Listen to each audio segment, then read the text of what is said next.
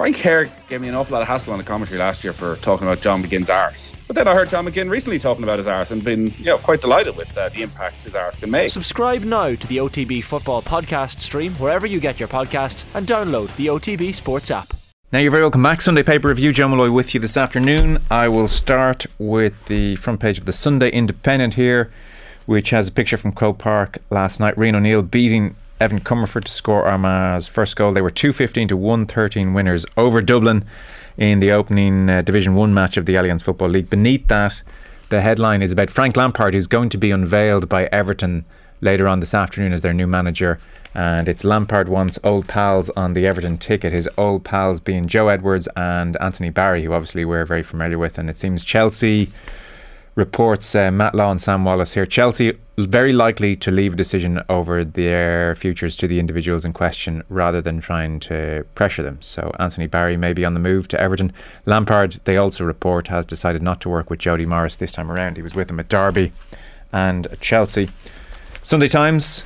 Dubs in the dumps is their headline again. It's a picture from Croke Park last night. This time it's Sean Bugler struggling to stop Rian O'Neill of Armagh, who was very much man of the moment last night. He was brilliant. Armagh stunned Croke Park with shock win in the league opener. And alongside that, Reds, as in Liverpool, Reds close in on Diaz as Spurs chase Juventus Gio. So uh, Luis Diaz has begun his medical with Liverpool. It seems the uh, Porto and Colombian winger is going to sign for 37 0.5 million sterling up front anyway. Might be another 12 million in add ons across the course of that deal, is the general reporting. Uh, back page of the Mail on Sunday, then Lampard's United raid. So Frank Lampard, new Everton manager, and it seems Donny van de Beek is who he wants as a January signing, and Manchester United seemingly open to that as well. So van de Beek may be on the move to Goodison, and then the main picture on the back page of the Mail on Sunday is Ciarán Kilkenny being tackled by two Armagh men. That was a feature of the game last night. Individual Dublin players being surrounded by Armagh jerseys. Stunning start to league as Dubs are blitzed by Armagh. Again, 215 to Dublin's 113. It was the scoreline last night. Back page of the uh, Star. It's Donny van de Beek as the lead here. Don Deal, Lampard's after van de Beek as a first deal for new Toffees regime. And then we go to the Sunday World. Deja Blue. So another defeat for Dublin. Disastrous is the word they go with here in back page of the Sunday World. Disastrous league start for Dessie's Dubs as they're well beaten at Croker again. Uh, Sean McGoldrick here. Dublin suffered a shock reversal last night in the opening round of the Alliance League at Croke Park. And then we'll go to the Sunday Mirror. And it's a picture of uh, Liverpool's new signing, uh, copped a bargain. Liverpool have got Luis Diaz for half the price after sealing a stunning £50 million deal for the Colombian winger, it seems. Initially, uh, Porto were looking for more, but uh, Liverpool have done good business, is the uh, feeling. And then we have The Observer, and they go with uh, Ash Barty ending Australia's 44 year wait for a home champion yesterday. Brilliant picture of her celebrations after winning in straight sets. As we speak, by the way, Nadal and Medvedev into the fifth set, and it's Nadal uh, 3 2 and serving. So break a serve for Nadal by the looks of things in the fifth set there. And then finally, Sun Sport, Orchard in full bloom, Croker. Shocker for sorry dubs, and again it's a picture of Rian O'Neill finishing off his chance. And beneath that, head cases is the headline on the back page of the Sun. This is a significant story, I think. Fears uh, Sadio Mane is picked four days after concussion. So Sadio Mane has been warned he's risking his health by playing today. Liverpool have raised concerns with Senegal after the star was declared fit for tonight's Africa Cup of Nations quarter final, just four days after being knocked unconscious and then collapsing on the pitch following a sickening clash of heads. And if this was in the Premier League, their concussion protocols would be such that he would not be allowed to play until tomorrow. So if you missed the previous game, Mane, it was a sickening clash of heads and he looked to be unconscious and he got up and played on and he scored a goal but then he collapsed and he was taken off and now he's deemed fit to play four days on so head cases cop alert over star liverpool not commenting publicly to the sun or elsewhere but you can imagine their thoughts i would suspect now very happy to say we are joined by Gráinne McElwain, broadcaster with TG Gahar, RTÉ and Sky Sports. Hey Grania, great to have you on. Hi, Joel. Good to be here. And Kieran Cunningham, chief sports writer with the Irish Daily Star. That Sadio Mane story catches the eye, Kieran. It does, yeah. Um, I, I actually saw the the clash of heads the other day. I, I, watched a fair bit of that game, and I couldn't believe he was left on the pitch. You know that uh, he went on to score a goal, and they took him off then after you know and clearly even more unwell. But you know when you've heard so much about head injuries over the last few years, I still see situations like this. That you know you'd question how some teams still operate. You know because he looked like a guy who should have been taken out straight away and shouldn't really be back on the pitch so quick. Yeah, well, he's all set to play this evening, so we suspect Liverpool may have something to say about that in due course. Gráinne, let's uh, dig into the papers. You've both picked out loads. We're not going to get to everything. Page two of the Sunday Times, Mick Foley here. Armagh win hints at a power shift. And that is the interesting question around Dublin right now.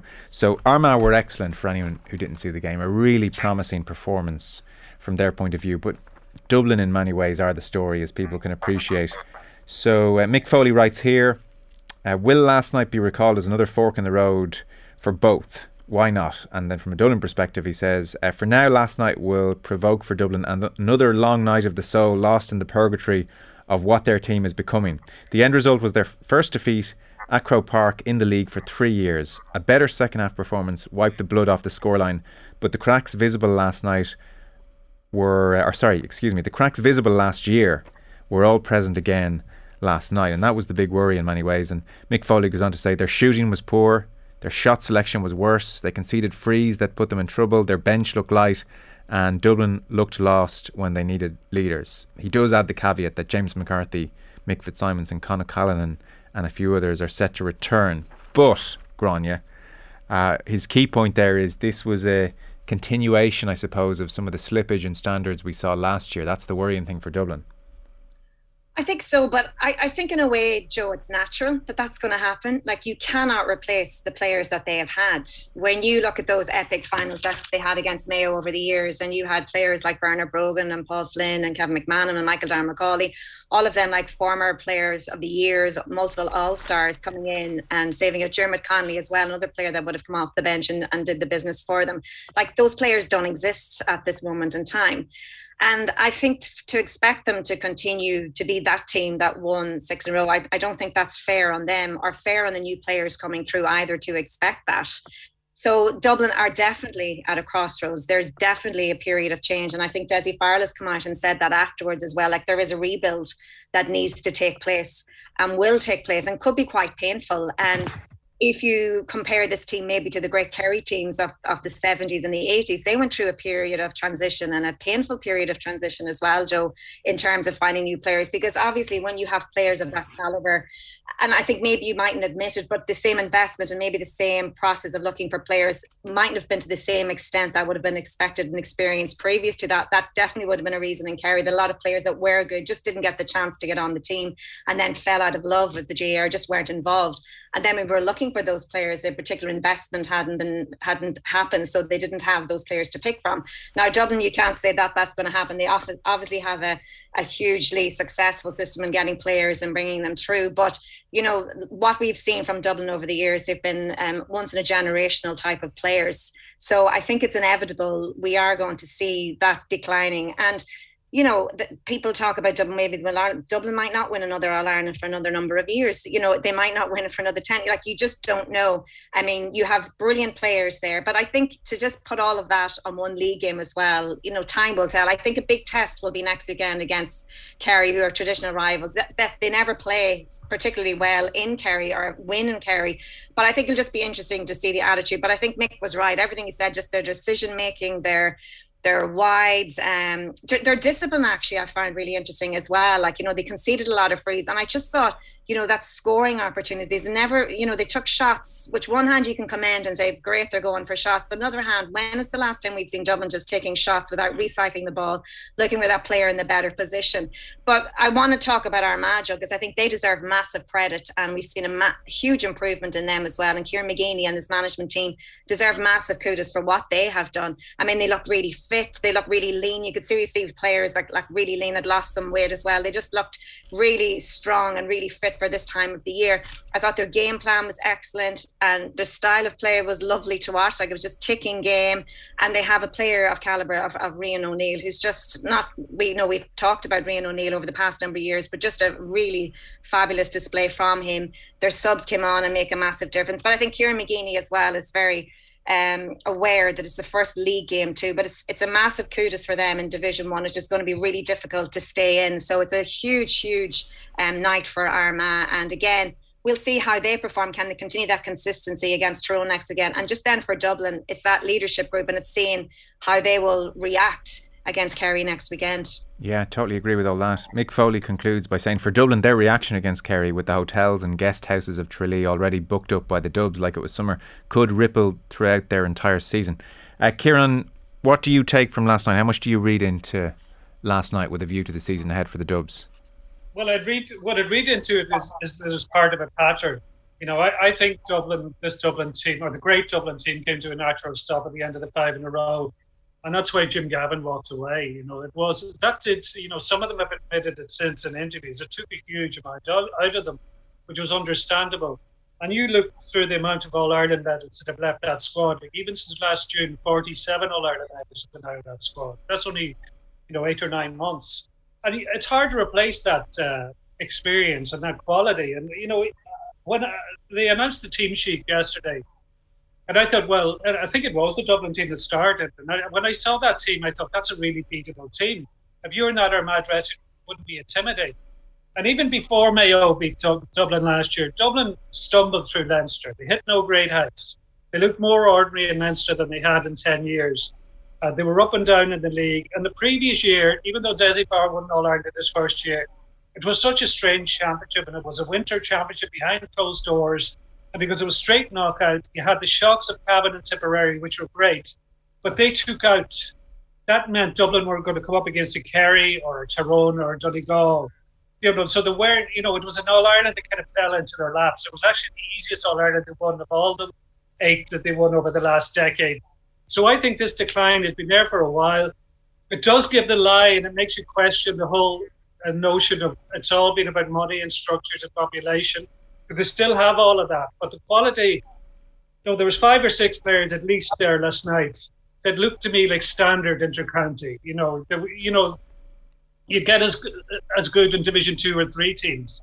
You know, still have a core of outstanding players. But if you look at the players that come in, Con O'Callaghan is prime. Johnny Cooper, Mick Fitzsimons, James McCarthy. By the summer, two of them will be 32, one bit will be 33. There'll be a huge amount of mileage on the clock. You know, I think I would be astonished if Dublin won the All Ireland this year. That's being honest. I think with the resources, and you will expect it to get players that come. I don't think they'll ever go as long as they did before when they had long gaps, like 16 years or 23 years. But I would, I think that the, the, the transition might take longer than expected. And the other thing you can't ignore is the impact of Jim Gavin as coach. They were the best coach team I've ever seen. Like they were so calm under pressure, rarely making mistakes, always taking the right options over the last while, they've been taking the wrong options all the time. And it's not even the wides total. The wides tallies used to always be around four or five every game, game after game. This night it was three times that. Like they become so sloppy. Bad habits have crept in. And, you know, there was all this thing, the amount of current and experts, and you'll see a reaction from Dublin because of what happened to Mayo. But you can't really have a reaction when a lot of the guys coming in are just trying to get that jersey and make an impact. Like they, they can't think of a bigger picture and that will put down a marker and show Mayo was just a blip. They're trying to make their mark as intercounty players and show they should be on that team. So uh, this could be a very difficult league because it's a very strong league. It's a very strong Division One, and I think the aura, Dublin aura, has at least been dented. And a lot of teams will feel they have a chance now, maybe even in Leinster. So, Gron, you're taking all that then as read. It does suggest that much of the media commentary about Dublin over the last couple of years was totally wrong. That it was uh, suggesting Dublin would win six, seven, eight All Irelands out of every decade, that demographics had been harnessed and much of the country would never stand a chance again.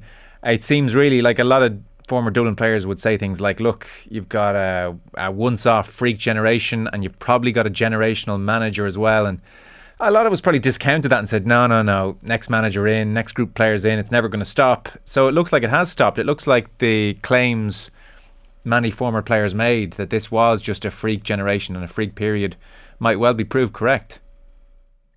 I think so, Joe. Um, I mean, it's it's no one's given right that they're going to win in All Ireland. It's they're very hard earned, and I know there's nothing soft about winning All Ireland. And I totally agree with Kieran said about um, Dublin winning that six one.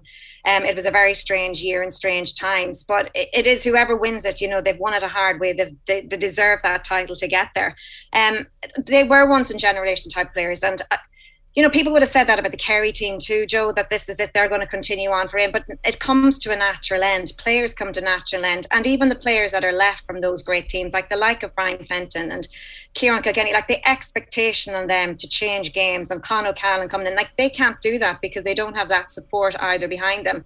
And we talk so much about the fours in the midfield, like people forget how defensive minded Dublin have been over those times that they've won, or the five, six years that they've won All Irelands as well. Like they have been excellent in defence. And last night they looked in total disarray. Like they just didn't seem to have that, you know, just players that experience, like Davy Byrne caught a few times, you know, just kind of just things that you wouldn't have expected them. So they're either, as a lot of commentators say, they're either working on new things or they're just not at the pace. But I think over the league we'll see a lot from them. Mm. No, I don't. I, I, would agree with Kieran. I'm not sure that they'll win an All Ireland this year unless we see a massive, drastic improvement from them. But I think the expectation on the players that have a lot of mileage on the on the legs too, like uh, being with that Dublin side over the last number of years, and the new players coming in who are, as Kieran rightly says, just trying to make a mark and get that Dublin jersey, and perhaps that that um, competition for places isn't what it was at either. You know, so they're they're they're challenging times for Dessie Farrell in Dublin at the moment, and it's challenging because that narrative that have been there over the past number of years that they were just going to miraculously continue on winning All Ireland. It, it doesn't work like that, and I think um, we'll see if Dublin can get another one out of it. But I like that's six in a row. I mean, I don't think we'll ever see that happening um, in the next 20, 25 years in my lifetime anyway of, of teams doing that. Like it's a phenomenal, phenomenal achievement. I think we should admire what they have achieved, and trying to expect them to do that again, I don't think that's fair. Okay. Uh, before uh, we've got two, three minutes here before news headlines, so I don't want to start anything uh, which will take us too long. Just uh, we might briefly, Kieran, mention Mick Foley's piece on page four of the Sunday Times. You both wanted to touch on this. GAA can't afford for proposed changes uh, to fail. You might just sum up what Mick's talking about here and why it grabbed your eye. Because uh, yeah, the reason it caught my eye because you know he brings up the the system around the, the, Tommy Murphy Cup before, and the opposition that was there with to it with a lot of counties and I think you know he's highlighting here uh, something that a lot of people don't real realize, which is what is at stake for the Division Two counties, especially. And Division Two is a hugely competitive division. Like you look at the last uh, fully completed normal league before COVID was 2019. Go down to the last uh, round of games in that league. Four teams were still in the hunt for promotion. One had already been relegated, and another four were in danger relegation. So there was something there, you know, everything was still to play for going down to the last day for all the teams. So this time around, the bottom two teams were going to the Tailteann Cup. And if you look at the teams that are in Division Two, like Cork and Down are there. Cork won the All Ireland 2010, beaten Down in the final. You know, uh, uh, Galway are there. You know, Meath are there. There's so many strong counties, which are seen as traditional strong counties, that are there that could drop into the Tailteann Cup and they're into a league with massive stakes. And just uh, you know, mixed pieces just about this link between league and championship that's been created, and it's very important. It just raises the stakes all around. Yeah, in many ways, it does make Division Two the most interesting division of the lot. We're going to take a very short break for news headlines. We've loads to get through in rugby. Neil Francis interviewed in the Sunday Times by David Walsh. Tadhg Furlong interview as well. Lots of Six Nations preview. There's plenty more GAA as well. We have Jonathan Northcroft on Frank Lampard, Denis Walsh on uh, some of the hypocrisy around our uh, talk of Saudi sports washing and the golfers. Declan McBennett, RTÉ Head of Sport, interviewed as well, and a few other pieces besides. We'll take a short break. I should let you know, by the way, Rafa Nadal should be serving for the Australian Open in about five minutes. Medvedev is serving at 5 3 down. Assuming he takes that, Nadal will be serving for the championship, which is quite extraordinary. Uh, not least when you consider he was two sets to love down in this match, and uh, he's 35 years of age now, so on the cusp of winning Grand Slam title number 21. We're back with Gráinne McElwain and Kieran Cunningham in just a moment. Well, the tennis quite extraordinary. Rafa Nadal was serving for the championship in Melbourne, and Medvedev broke serve, so it's now five games apiece in the fifth set in the men's final. So Nadal may come to rue that chance. He was serving at 5 4, and Medvedev incredibly broke serve. Nadal's come from two sets down to bring this to five sets, by the way, so it's been a really extraordinary uh, men's final this morning or this evening in Melbourne. We're chatting through the Sunday papers. Kieran Cunningham of the Star, chief sports writer with the Star, and Gráinne McElwain, broadcaster with RTE, TG4, Sky Sports, with us. We'll come back to the GAA. We've started uh, down the GAA route talking about the Dubs. Let's uh, jump around a little bit because there are lots of pieces we want to get to. Six Nations starts next week. Kieran, Neil Francis, unveiled by the Sunday Times as their columnist. Uh, he was obviously with the Sunday Independent for a long time. He's been writing for 30 odd years now, and Player's Diary, uh, even towards the end of his career with Paul Kimmage. So, page 10 and 11, and into page 12 here is all Neil Francis because he also has his uh, first column for the Sunday Times where he's talking about Ireland's passing game and the All Blacks and hoping it continues. Uh, the interview with David Walsh, what grabbed you here? Uh, well, it's not so much the substance of the interview. Like, uh, I don't think there's huge amounts. Um, like even some of the stories that um, Neil Francis tells David Walsh, you know, the, like one about a meeting Joe Schmidt in Goldstein one day, and uh, uh, you know, uh, when a group of workers in high vis jackets came in, and he says, uh, one of them stood up and said, you know, before we go upstairs, it's important we recognise what this man has, has done for Irish rugby. And Joe was getting a bit embarrassed, and Neil Francis said, uh, "Thanks, lads, for this, but I think Joe here deserves a bit of credit as well." No, I've heard, uh, I've read uh, Neil write about this before and a few of these other stories before. But what, what interests me is Neil Francis is back because it's six months. Like they get to this at the very end of the article. It was six months since he was let go by the Sunday Independent after remarks he made about uh, Marcus Smith of the Harlequ- of Harlequins in England fly half, you know, or, uh, on the podcast about the Lions, when he described him as a, having an Oompa Loompa tan. And this became a huge um, a huge controversy, and eventually the, the, the Indo pulled the plug, they issued a statement saying they were cutting him, cutting him adrift. And I was wondering would he crop up somewhere else, you know, because I do believe it's important people have second chances. Like it's very much part of the human condition to mess up. We've all messed up. You know, you do benefit from being given another go. But Neil Francis, you know, is, he's trod the dangerous line at different times over the years. Like even on this paper re- review a few years ago, he said some things that got him in hot water.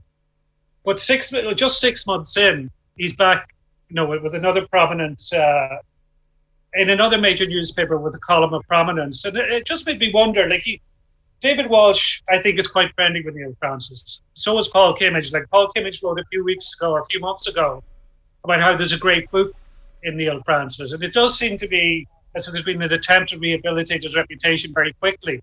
And that that that uh, that isn't always there for everyone. Like across the water, you know, like say people like Ron Atkinson said things, and you know, effectively the career was finished by it. There's no harm that he's got back in, but it makes me wonder because there's a line in here about Vincent Browne saying, "Get the lunatic number five to do a column. He's your man. You know, you want a maverick." And I think there's a lot to be said for using mavericks as columnists. Like you know, in their own paper, like with Lexi Gerald Nan, Eamon McGee, Eamon Dunphy, they would be very much mavericks and they look at the world a different way. But it, it just makes me think. Uh, you know, he's been doing this since 1991. He's a very gifted writer. Like he writes his own columns. He's twice won awards for his, his columns. Like I remember his column on Willie Willie Duggan from a couple of years ago, and a lot of people, a lot of columns are forgettable, but I remember that one vividly because it was superb. But uh, I just wonder where's the new Neil Francis? Like, why hasn't another? Why are we going? Why are they going for somebody who's been writing for 30 years? You know, I would have thought somebody new would have emerged by now. And also in the interview, I think it would be better if it was a more confrontational interview. That if it wasn't somebody like David Walsh, who possibly is friendly with Neil Francis, I think he could have been challenged more on things he said over the years, on what he said last year. I think he could have pushed a bit deeper and say, you know, why did he? Why does he feel the need to say this stuff and be what might people might call edgy or people might call stupid? It's towards the end of the piece where that whole area comes up. So he mentions 09 when Dave Walsh writes that uh, he had taken to referring to the team as ladyboys, and inside the changing room, that stung like no other insult. Neil Francis says here, if I was able to go back, I would never use the term, but I first coined it about the Leinster team I played on. So much talent, but when the heat came on, we turned off, and that kept happening. After Leinster won the 09 Heineken Cup final, the last line of Francis' piece on the game said, Lady Boys No More. Uh, six months ago, he lost a job at the Sunday Independent after making an inappropriate and offensive comment about the Harlequins in England fly half Marcus Smith in a podcast. So, what Neil Francis says here to Dave Walsh, what I said was wrong, and I did disparage Marcus Smith, and I very much regret what I said. It was something I would never have written. He says that he called the uh, media guy with the British and Irish Lions as Marcus was with the Lions at the time. I rang three or four times, left a message saying I would like to talk directly to Marcus as I wanted to apologise. Uh, Tim, the uh, Tim Percival, the media guy, never got back uh, to me. And David Walsh then goes on to say that the time in exile brought uh, constant reminders of what sports writing means to him uh, more than he imagined. I realised how much I wanted to do it. Writing a column imposes a discipline that forces you to think things through. Before I started writing, it felt like my life was a series of reactions. It's a pleasure to sit down and engage in contemplative thought. I suppose, Kieran, as they announce their new columnist, they understandably may not want to relitigate the whole situation in massive depth, and so there was probably a feeling that they had to address it without teasing it out in all its aspects. That would be, I feel, or I suspect, how they felt would be the best way to uh, deal with the situation. Uh, uh, that may well be the case, Joe. It wouldn't surprise me at all. You know, I do think if he really, you know, he could have got Marcus Smith. You know, like uh, Marcus Smith wasn't on on Lions duty for the last six months you know, he was out there for a few weeks, you know, so he said he would try to go through Tim Percival of the Lions at the time.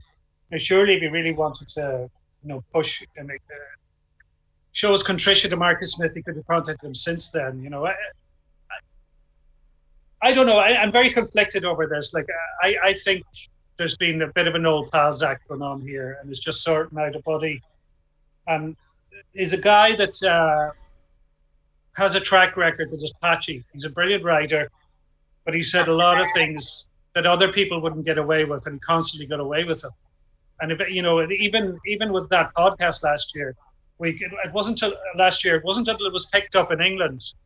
You know, the podcast was a week old, and you know the Indo didn't move on him here. It was it wasn't until it became a controversy in the UK that they made a move. You know, so people facilitated him crossing the line for a long time. Yeah, well, I don't know the ins and outs of the podcast situation. Maybe it didn't come to widespread attention until it was highlighted in the UK are certainly the, the powers that be higher up. I don't know the ins and outs of that situation. We can only speculate there, so that's not a wise thing to do.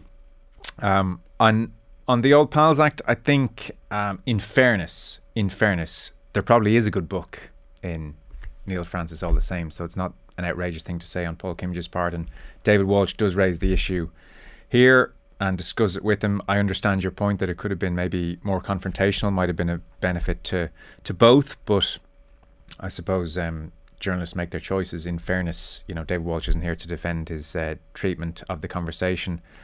And uh, Gráinne, what strikes me, uh, like the reason uh, Neil Francis has been hired again, as Kieran says, gifted writer, and people still want to read him after all these years. And one of the reasons they want to read him is he does say things which get him into hot water. And so there's always that tricky line with any of the controversial writers or pundits that way how do you handle it when lines are crossed? And that's part of the appeal and part of the reason they're employed. And to rehabilitate or to cast aside at uh, signs of trouble is the never ending dilemma i suppose yeah, it is, Joe. Um, I mean, he's a type of character you either like him or you loathe him. I, I don't, I haven't really met anyone that's kind of gone, he's grand or he's in between. I think you either like him or you loathe him. Um, I do think people deserve a second chance, and he has owned up to the mistake that he's made.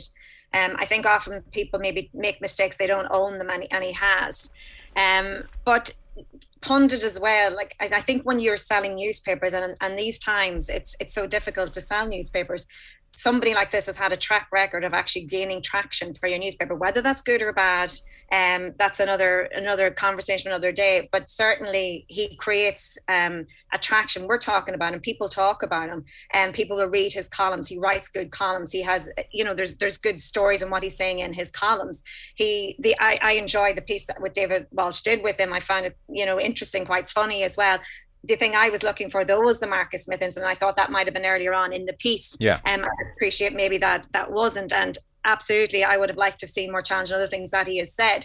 But I, he also strikes the character. I don't know him at all, but I think he kind of says things before he actually thinks. So in the podcast, when we're talking here now, you actually just think without saying in a, in a newspaper column and you're writing, you have time to think. And when you read things a few times, sometimes they don't come across the way that you should that they're supposed to be intended. And I think that's a big thing as well for him that when he actually speaks, he doesn't actually think. I think of through what he's going to say. Um, but yeah, I think punditry. It's you know if if they're looking for someone to talk about him, if they want someone to actually look at a, a lot of nostalgia as well, and, and kind of he's not afraid to say things as he feels, whether you agree with him or not. I think that's one of the reasons why he's back yeah, as well. well. I, I, isn't, and that's maybe the point you raised, Kieran which you know 30 years on where is the next neil francis you asked i suppose 30 years on the landscape has changed that uh, neil francis is probably even you know in his in his um, willingness to say things which will get him into hot water and to say exactly what he thinks about all sorts of things he's arguably a rarer commodity now than he was 30 years ago such as the a general softening in uh, punditry and public discourse generally i would put it to you yeah, no, I think it's a reflection of the professional era in rugby. It's um, you know, interviews have become more sanitized. Like you look at, you'll see a lot of interviews in advance to Six Nations, and ninety nine percent of them will be completely disposable. You know, there'll just be nothing in them. It'll just be filling space, filling time, and you know, um, you do see people like Willie Anderson spook and see, you know, that was a different generation. How fascinating that was Keith Earlsborough was fascinating too, and he's a current player. But I've always found out with Keith Keith Earls that he stood out like he, from when he first came into the Ireland team in terms of his interviews that they were they were they were just a bit more free spirited and uh, you know he wasn't toeing he was he was himself he wasn't really toeing party lines or throwing out prepared lines or whatever you know it's a shame of rugby you, loses that because you have a lot of very bright people who come through it um, through the professional setup. And I'd like to just see that some of them open up more. And you would like new voices, you know, like Neil Francis has, as I said, he's done brilliant work over the years, but you'd like a new Neil Francis to emerge. See, I think there are new voices. It's just a very different style. Like somebody like Gordon Darcy, for instance, in the Irish Times, writes b- brilliant columns. Uh, you know, he teases the game apart and the tactics, and, and gives forthright views on the game. But it's it's it's not in the style of controversy. No, but he has a maverick streak as well. You know, like he's, you know, Gordon Darcy would talk to you to length about his interest in Buddhism, for example. You know, like he's he's interested in he's a very broad view of the world, and I think that does help. That know, some of the new pundits, some are really good now. Like I find Andrew Trimble interesting to listen to. Mm-hmm. You know, you you know, uh, you have Brian O'Driscoll on, obviously Ronan O'Gara, very very interesting. But um, there's some of them just get too technical, I think, in the way they talk about the game. And they forget that to many people, rugby is a relatively new sport. And they don't really want to be bombarded with the technical stuff that's more at home with the coaching conference. And I think uh, Neil Francis is quite good at getting that balance right, and that he gives information and ana- proper analysis.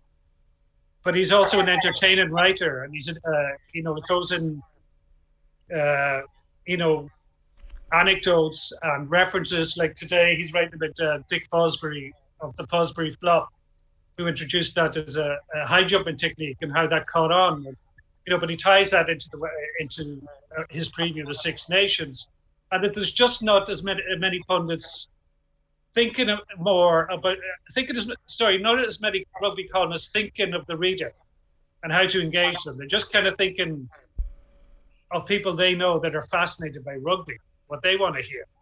Mm. I think they're not thinking of the general audience enough. I guess that's one of the reasons uh, Neil Francis is still very much in demand and is back writing again six months on from the Sunday Independent situation. Gráinne, on the Six Nations generally, there are tens of thousands of words uh, written across the Sunday papers ahead of weekend one of the Six Nations. What took your fancy, or did anything? There was a few. Um, I'm trying to think where they are. I mean, we'll talk about one, I suppose.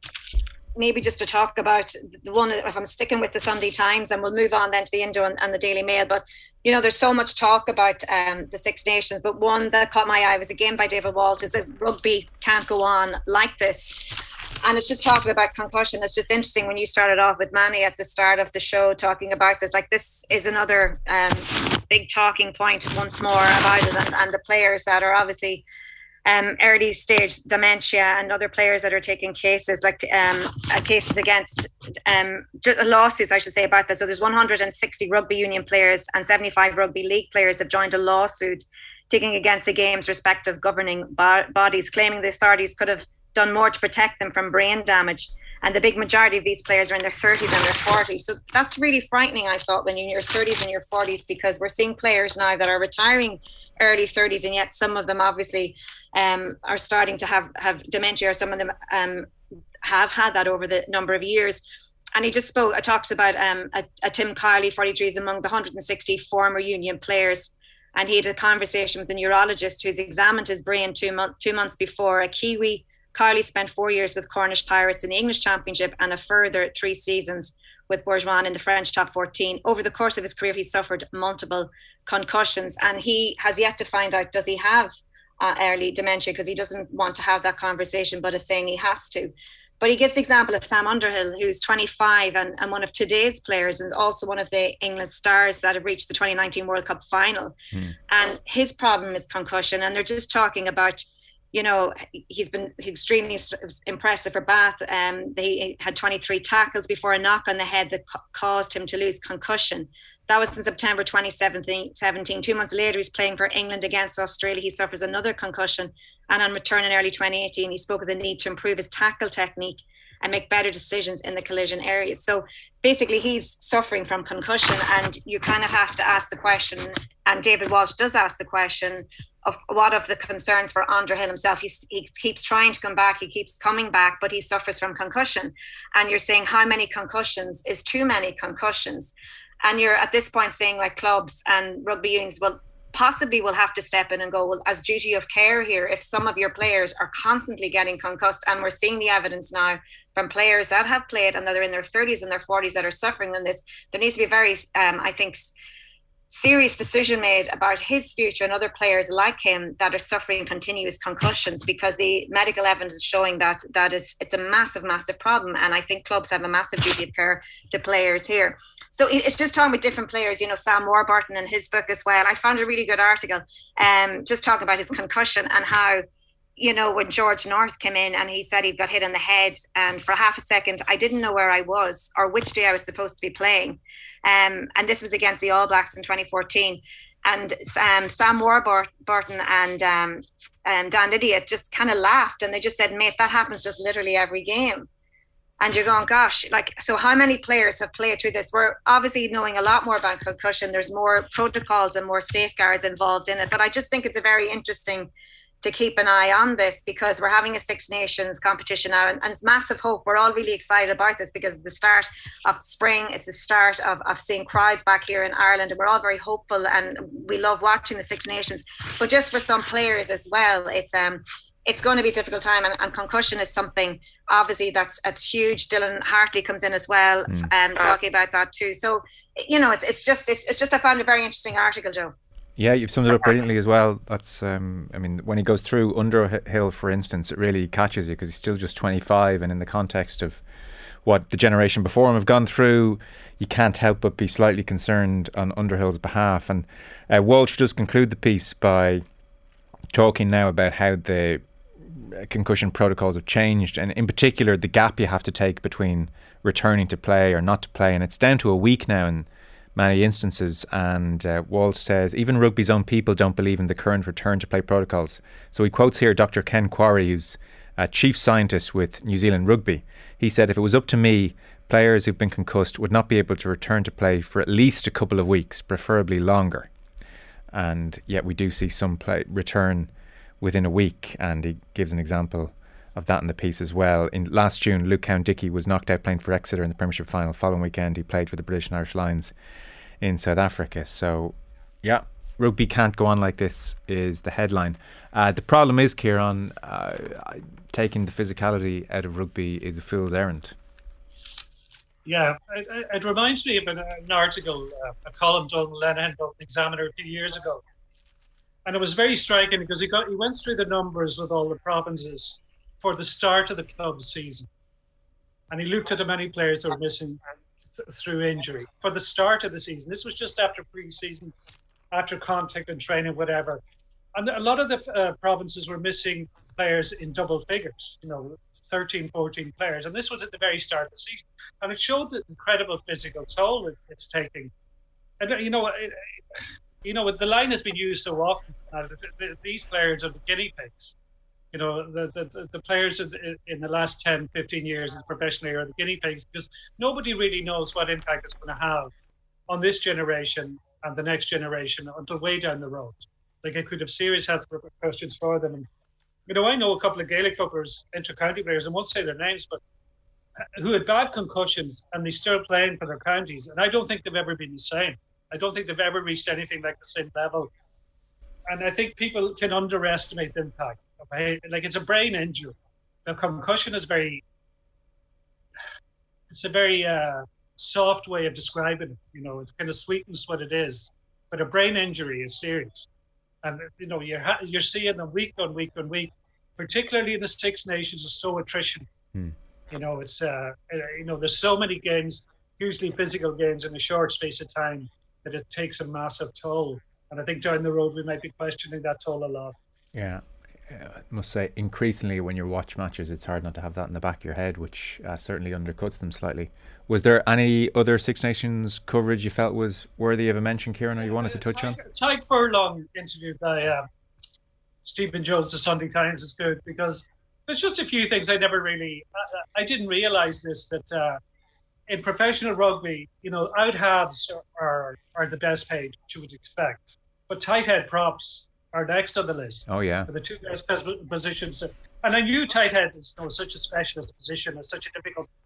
It's just so hard to get top quality people uh, in that position, but I didn't realize it was at that level in terms of salaries because often the, the, the money situation rugby is kind of it's not highlighted that much. Like compared to soccer, everybody knows what Mo Salah earns, whatever, for example, or Jadon Sancho. Like people talk about these things all the time, but they don't talk about it as much with rugby. But like a lot of this stuff in the Tadhg Furlong interview would be familiar to us because we know about his background at uh, Wexford Farm and he's a GA background. But you know, this was Stephen Jones for an audience in Britain as well, and there's just uh, it's just a nice interview. Like you know, gives you a flavour what Tadhg Furlong is like and how he's made himself into uh, into a serious force, like into a world class prop. And you know, he, he does like became a kind of a cliche to credit GA with helping Irish rugby players. But you know, he he, he does highlight the way it helped him, and that the GA is more like football.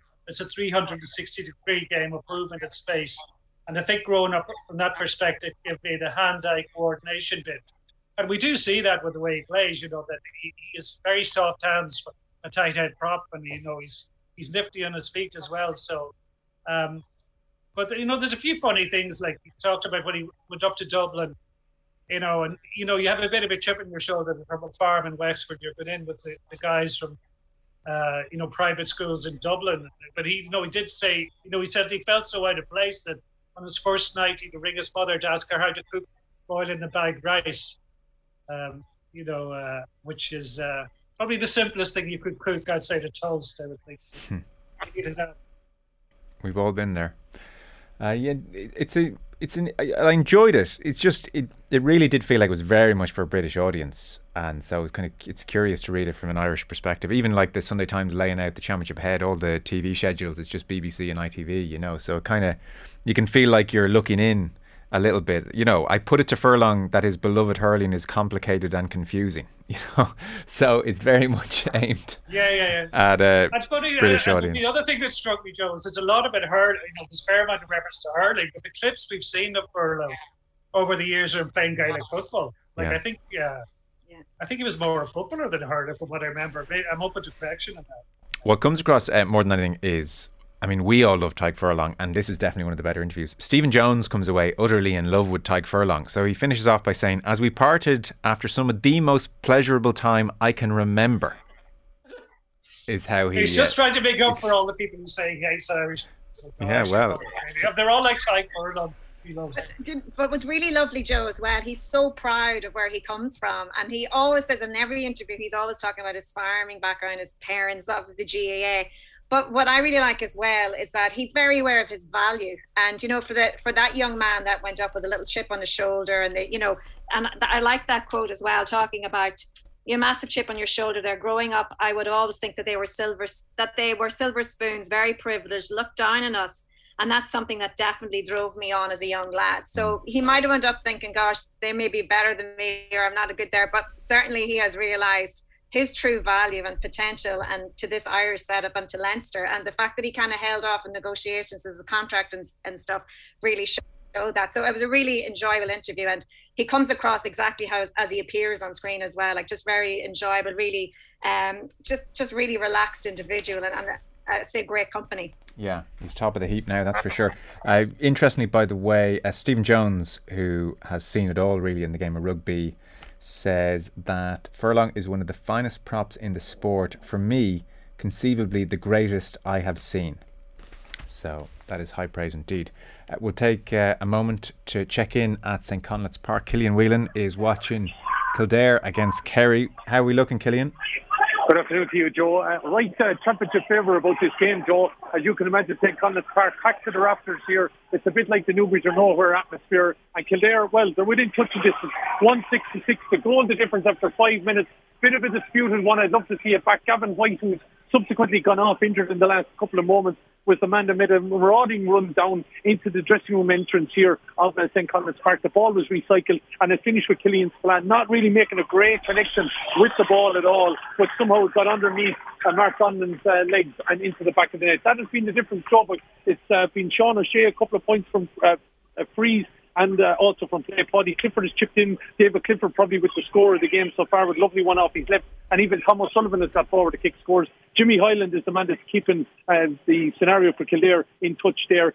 They had started out of the blocks like a, like a, an Olympic sprinter with uh, Paul Cribbin and Kevin Flynn getting scores in the opening three minutes. But since then, Kerry got the goal. They built on that and they lead here by one seven to six with a half an hour gone, Joe. Very good. Killian Whelan, thank you from St. Conleth's Park. Uh, updates throughout the afternoon on the GAA action. We'll take a very short break. Final uh, thoughts on the Sunday papers next. Now, you're very welcome back. So, we're going through the Sunday papers here in the company of Gráinne McElwain and Kieran Cunningham. Uh, loads to try and get through. I know you've picked out a bunch of other GAA pieces, which we'll try and hit before we uh, finish up. A few other ones which caught both your eyes. So uh, Denis Walsh on Saudi sports washing, which is a routine uh, discussion point, I would think, here in the Sunday papers and beyond. Uh, the golfers are heading to Saudi Arabia next weekend, and that's been the subject of much discussion over the last couple of weeks. And Denis Walsh uh, starts off by making some. Uh, wider points. Desert Storms is the headline of the piece. Critics of Saudi sports washing are right but why are golfers taking most of the heat? And so, for instance, he talks about a recent trade mission in uh, November recently. Leo Varadkar and uh, 60 Irish companies spent two days in Saudi Arabia, and uh, the LGBTQ abuses and human rights issues were discussed, and they never threatened to remotely uh, derail the mission in any great way. The role of Enterprise Ireland is to grow exports and sustain jobs, is uh, what was said at the time. He mentions as well, Denis Walsh, the $20 million Saudi Cup, which will be uh, the centrepiece of racing in the Middle East very shortly. 80 overseas entries are expected, including horses trained in the UK, the US, France, Japan, and Ireland. Willie Mullins, Jessica Harrington, all had runners last year. Joseph O'Brien sent horses a year before. Uh, he says, though, racing is just happy in its own world and consumed with itself and doesn't uh, get much criticism in the same way that the Formula One does, the boxing does, the golf does. And he talks to uh, Tom Ryan, a Tipperary native who works for the Saudi Jockey Club, who uh, makes the point not long after he arrived, the first uh, woman was employed by the Jockey Club. Now he says women make up 70% of people he works with. A couple of aspiring women jockeys have applied for a license. Uh, t- Denis as well in this piece talks about how there was a Formula E event four years ago, and alongside the race was the first ever concert where women and men could both attend and mingle freely. Uh, 2018, women given the right to drive, and Denis uh, points out at the same time a lot of the women who broke the rules when it was against the law are still in prison, but the rule has changed. Um, on the Formula One track, he cites a piece from Rebecca Clancy, who spoke to local women who were glad the circus had come to town, not just for the work it gave them, but for the spotlight it brought. The point of sports washing was to persuade the world to see the kingdom differently. To that end, they need to give the world something different to see. So there's a sense that maybe Saudi Arabia is inching towards more uh, desirable societal norms while still being behind though. Um, and Denis finishes his piece by saying the uncomfortable stuff has been compartmentalized uh, for the golfers and for the Irish Trade mis- Mission. He uh, says that there have been scathing pieces written about uh, the golfers in recent times. He cites one from uh, the Washington Post, which excoriated the golfers who'd chosen to play in the Saudi International, described the appearance fees and prize pot as blood money. Uh, obviously, he would have been a colleague of Jamal Khashoggi, who was uh, killed so brutally. And uh, Denis concludes by saying sports washing can never take that away. And I know a couple of the golf journalists, Eamon Lynch, for instance, is uh, referring to the Saudi International next week as the Bonesaw International, uh, obviously a reference to the brutal nat- nature of uh, Khashoggi's uh, murder. Uh, Kieran, I know you, you wrote a critical piece of uh, Shane Lowry. We've been critical of Shane Lowry here on the Sunday pay per view last week and on the Golf Weekly podcast on the back of his comments where he said, Look, I'm a politician and I have to provide for my uh, family. Uh, Denis here taking a wider view of our relationship with Saudi Arabia. It is beyond uh, golf, obviously, and it goes to governmental level and to various other sports. The, the golfers, though, uh, have taken a lot of the ire and have caught the public imagination on this front. Yeah, well, uh, uh, like there's definitely a, a, level.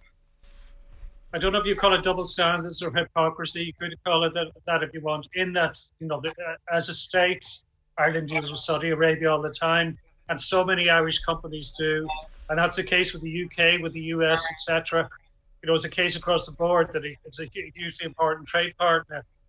But I think the golf situation is very different to say Formula One.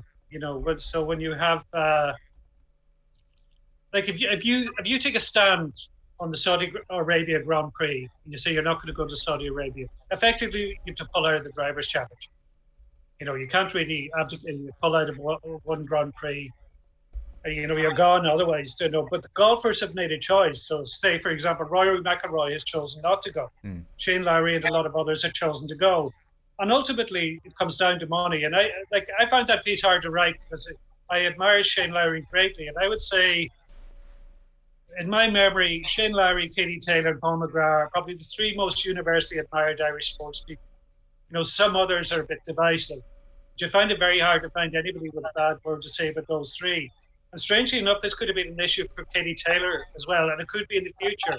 Because if Anthony Joshua beat Tyson Fury does go ahead there's a fair chance it'll happen in Saudi Arabia.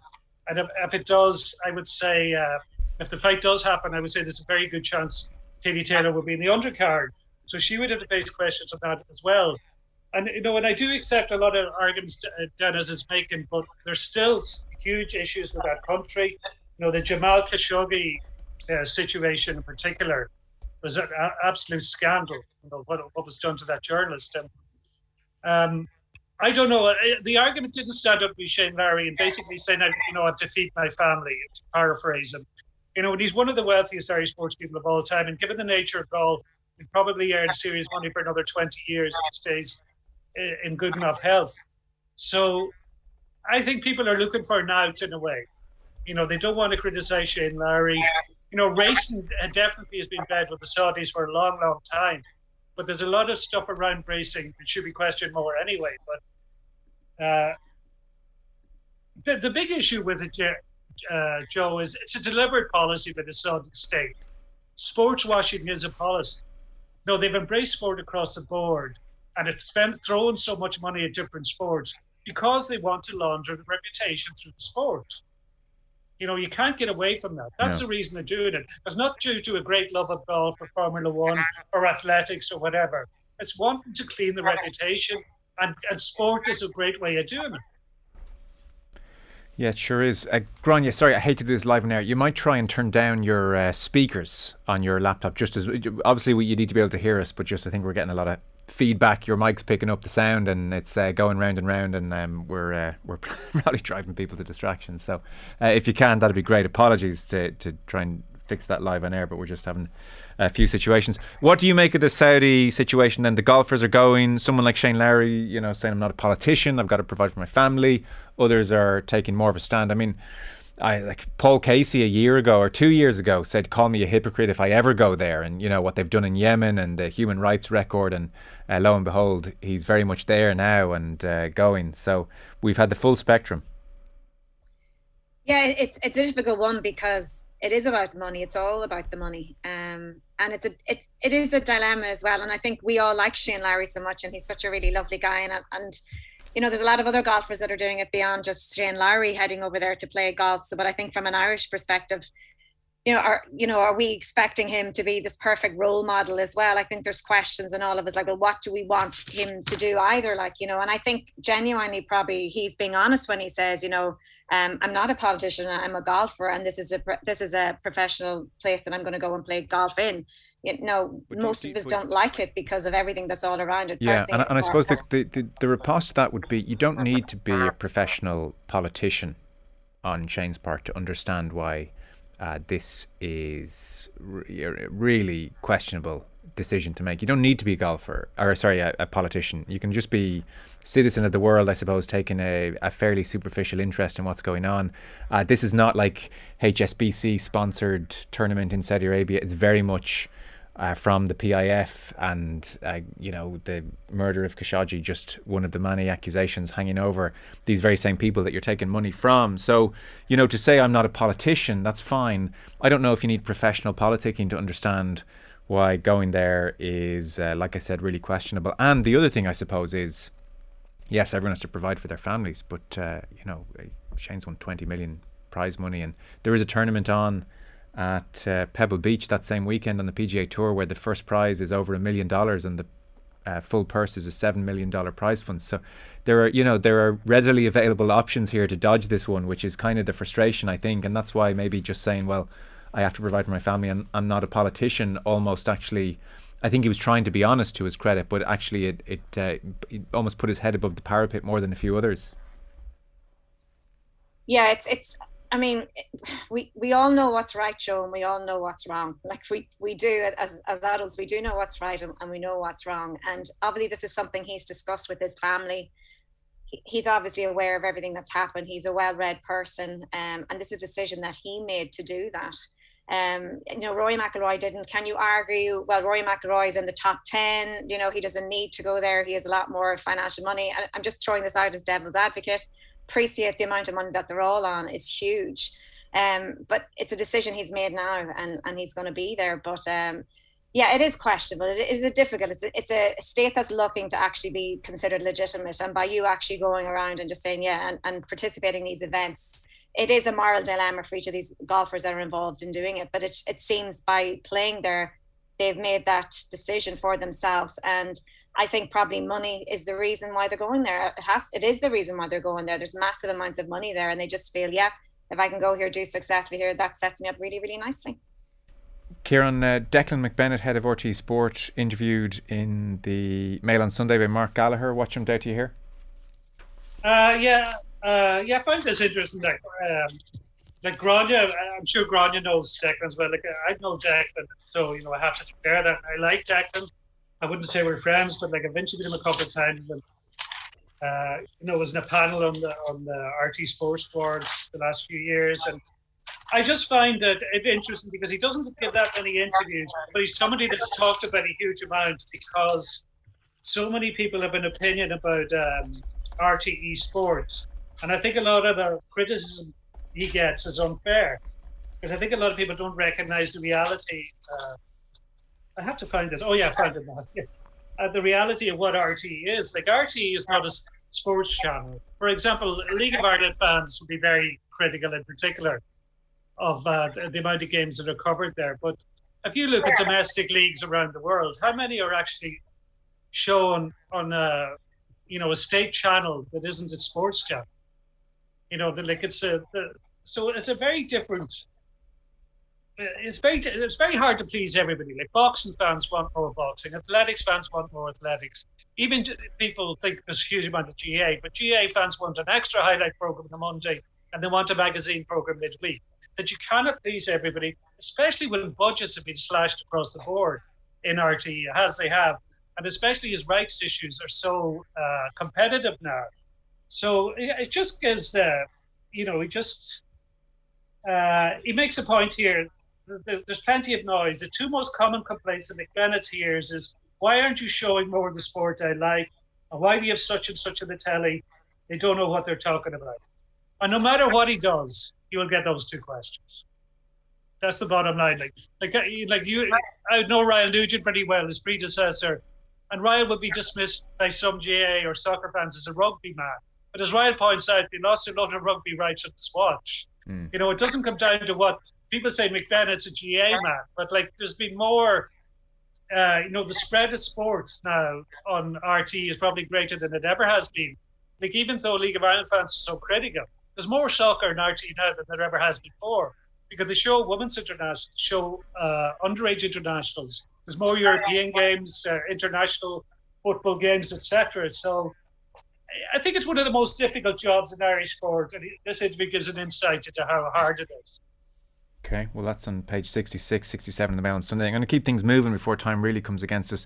Uh, Gráinne, I know you wanted to mention Ash Barty. Nadal, by the way, has won his 21st Grand Slam title uh, just in the last uh, 20 minutes or so in Melbourne. Ash Barty bridged a huge gap for the home crowd yesterday. Page 15 of the Sunday Times caught you right?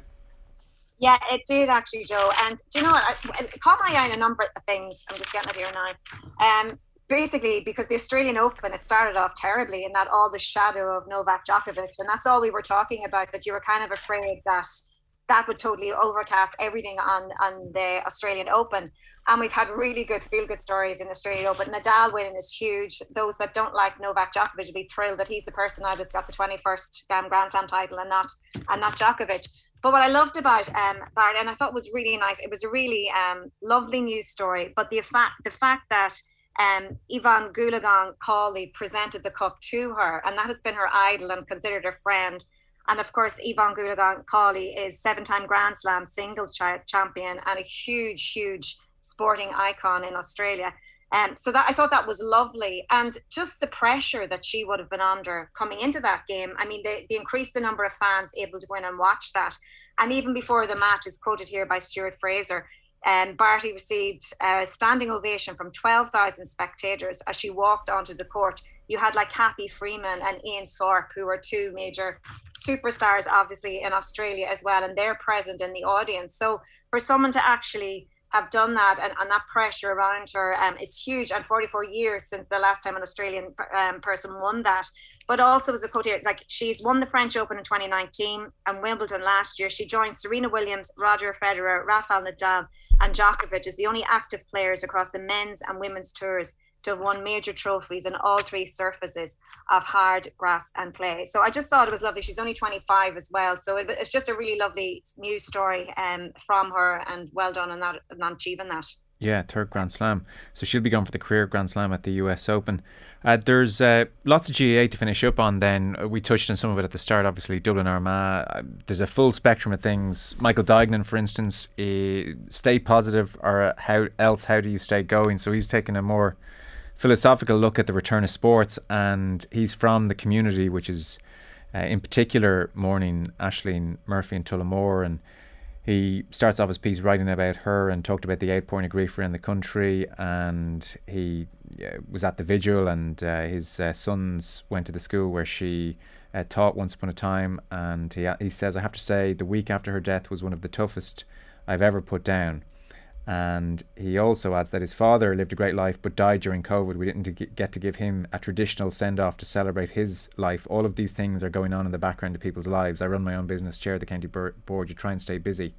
And so um, something like sport coming back obviously is a welcome distraction for lots of people. So that's Michael Duignan in the Mail on Sunday, for instance. There's an interview with Cathal McShane and he's reliving, I suppose, the injury and his comeback and the effect he had in the championship. Colm O'Rourke is talking about the importance of the league. Uh, Dermot Crowe goes to Oisin Mullin's local town and talks to people there about the, well, I, the, the, uh, what seemed like almost the sense of um, tragedy when he was leaving for Australia and, and, the happiness that he's staying on. So there's a kind of full spectrum of GAA pieces. I don't know, Kieran, which one you wanted to mention. Yeah, uh, I'll mention the, the Dermot Crowe's piece on Oisin Mullin because um, I think when he decided to stay here, like this, uh, you know, Geelong were very keen on him. It was made clear for a couple of years they were very keen on him. But it looks like he was gone.